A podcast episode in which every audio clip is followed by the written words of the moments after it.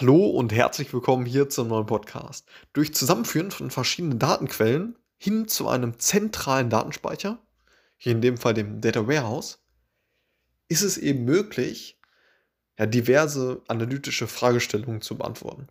Wenn wir mal ein Beispiel nehmen, dann ja, haben wir vielleicht einen Kunden, der letztendlich verschiedene Produkte gekauft hat. Diese Kaufhistorie liegt dann in, einem, in einer Datenbank, in so einer ja, operativen Datenbank letztendlich, die diese ganzen Transaktionen im, im Speicher. So. Und dann ja, ist es eben so, dass, dass der Kunde, nachdem er das Produkt gekauft hat, nochmal den Support ko kontaktiert. Und diese, ja, diese Daten, die letztendlich anfallen, wenn der Kunde letztendlich den Support kontaktiert, die landen dann in einer, in einer anderen Datenbank.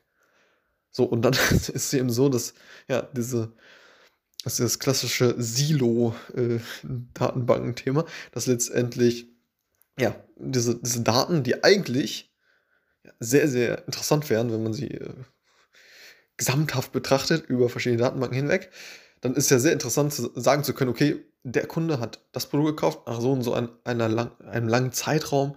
Als Beispiel hat er dann letztendlich den Support kontaktiert. Das ist ja nur ein Beispiel für diverse, diverse ja, Fragestellungen, die man letztendlich beantworten könnte, wenn man diese, diese Daten, die ja jetzt in dem Fall noch äh, ja, in diesen einzelnen Silos, in diesen einzelnen Datenbanken stecken, zusammenführen könnte.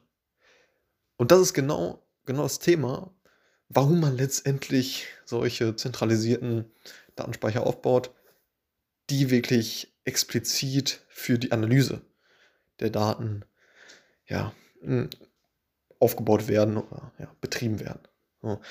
Und das heißt, man, man, man schafft es eben von diesen verschiedenen Datenspeichern letztendlich Daten zusammenzuführen und in ein, ja, in ein, in ein Modell, also in eine Struktur zu, zu überführen, die letztendlich optimiert ist natürlich für ja, die, die, die schnelle Abfrage der Daten. So. Dass man beispielsweise mit der Datenbankanfragesprache SQL letztendlich die Daten durchsuchen kann.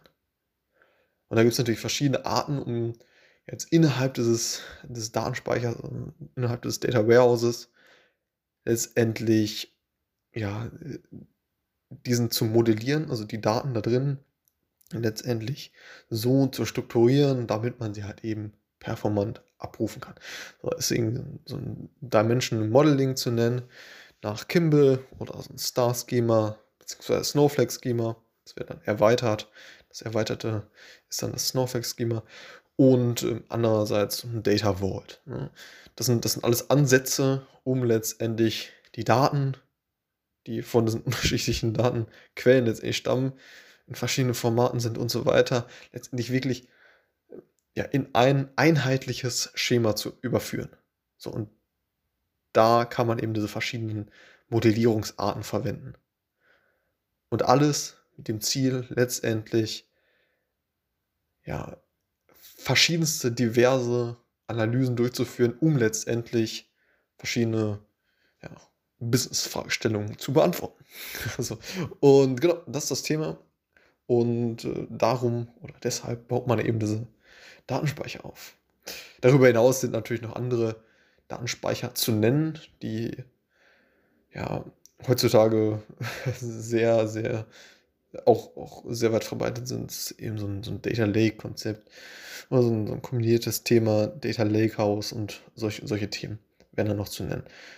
Und genau, Data Warehouse sehr, sehr strukturiert und äh, letztendlich ja sehr gut äh, zu verwenden für verschiedene, äh, verschiedene Anfragen seitens der Data Analysten, Data Scientists.